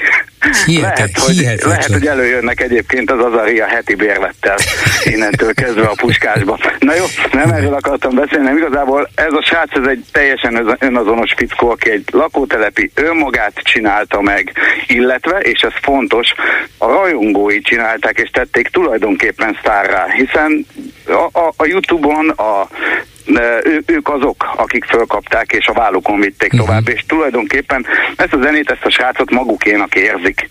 Ez a srác annyira változatos zenét ad, akár ha csak nézem azt, hogy bizonyos számai, akár regi, akár swinges behatásúak, de az alternatíva hip-hop, a rap, akár különvéve a számait lehet így értelmezni, és a számaiban is egyik stílusból a másikba mászik át és vált, miközben beszél magyarul és reppel angolul, és mhm. vissza és ezt úgy váltja, hogy, hogy szerintem ez egészen elképesztő. És aztán, ha, ha nézem, nem csak, nem csak ezek az alternatív, vagy a fiataloknak szóló stílusjegyek vannak meg nála, hanem én, én itt van például a legújabb száma, ez a valami amerikai, ez egy Tingli dal. Ugye ez lesz az RTL sorozatának majd a betét dala, vagy nem tudom, főcímzenéje. Ez, egy, ez, ez nem is elsősorban a fiataloknak, szóval én azt gondolom, hogy nekünk középkorúaknak ez, ez tipikusan egy tingli-tangli fülbemászó muzsika. És azt gondolom, hogy talán itt lehet a titka, hogy nem egy réteg zenéttől, tök jó a Krúbi, például ha, ha most itt beszéltünk ellenzéki zenékről, meg hatásról, én nagyon szeretem a Krúbit, de az egy show és réteg zene. Uh-huh. Még a, a, a kedvenc zenekarom a Queen Bee is egy picit réteg zene. Ez a srác meg nem. Ez mindenki Aha, hogy, Igen, és... lehet, hogy ez is egy magyarázat, vagy ez a magyarázat, hogy mindenkinek 20 év, 10-20 évesnek és 50-60 évesnek ismert sokféle stílus tud csinálni csinálni. Igen, és én azt gondolom, hogy azáltal, hogy a fiatalok, a tényleg a tinik elmentek koncertre, akiket a szülőknek el kellett kísérni, és a szülőknek is a fülében mászott a dal, meg a, a dallamvilág, ezért már kialakult, hogy bizony-bizony nem csak a tinik, hanem mi 40-50-60 évesek is, akik, akik elvittük a gyerekeket, azok, azok rászoktak ennek a zenének a hallgatására. Megtetszett, jó, és találunk benne mondani valót, és akár csak, hogyha itt van például a Béke című száma, amiben, hogyha a blokkot behelyettesítjük a NER-rel, tökéletesen érthető politikai képzetet társít. Uh-huh. Vagy, Miközben ő nem politizál direkten. Nem, nem. De határozottan azt gondolom, hogyha a blog helyett mert énekelne, az egy direkt, hallgathatatlan és sokak által megvetett történet lenne, de a blokkot teszi be. Uh-huh. És ki ki azt azzal helyettesíti be, amivel szeretné.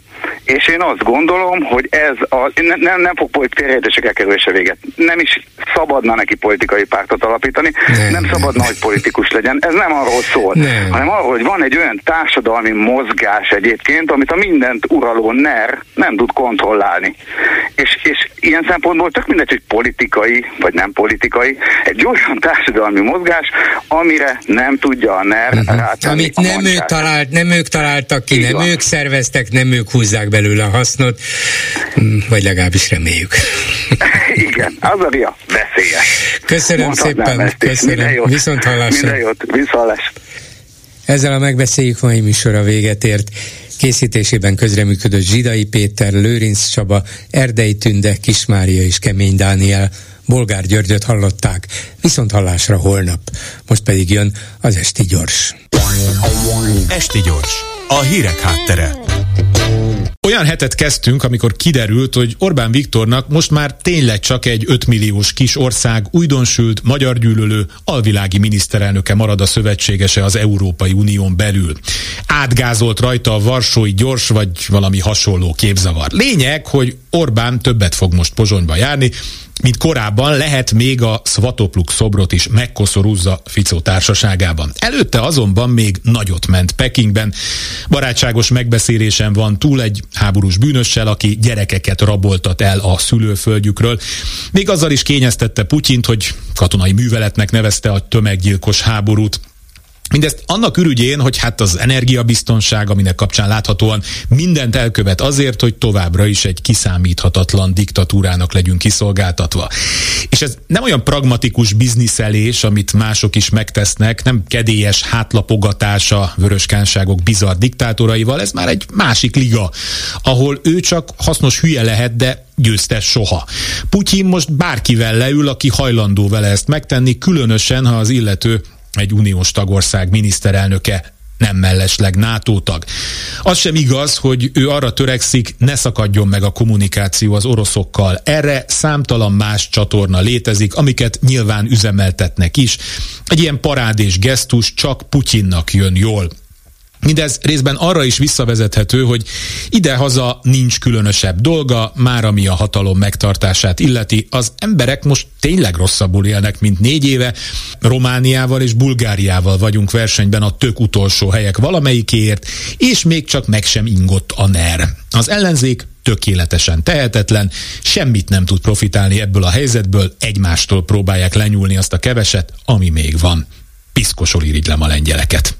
Kárpát Iván vagyok, ez az Esti Gyors, a hírek után kezdünk. Esti Gyors, a hírek háttere.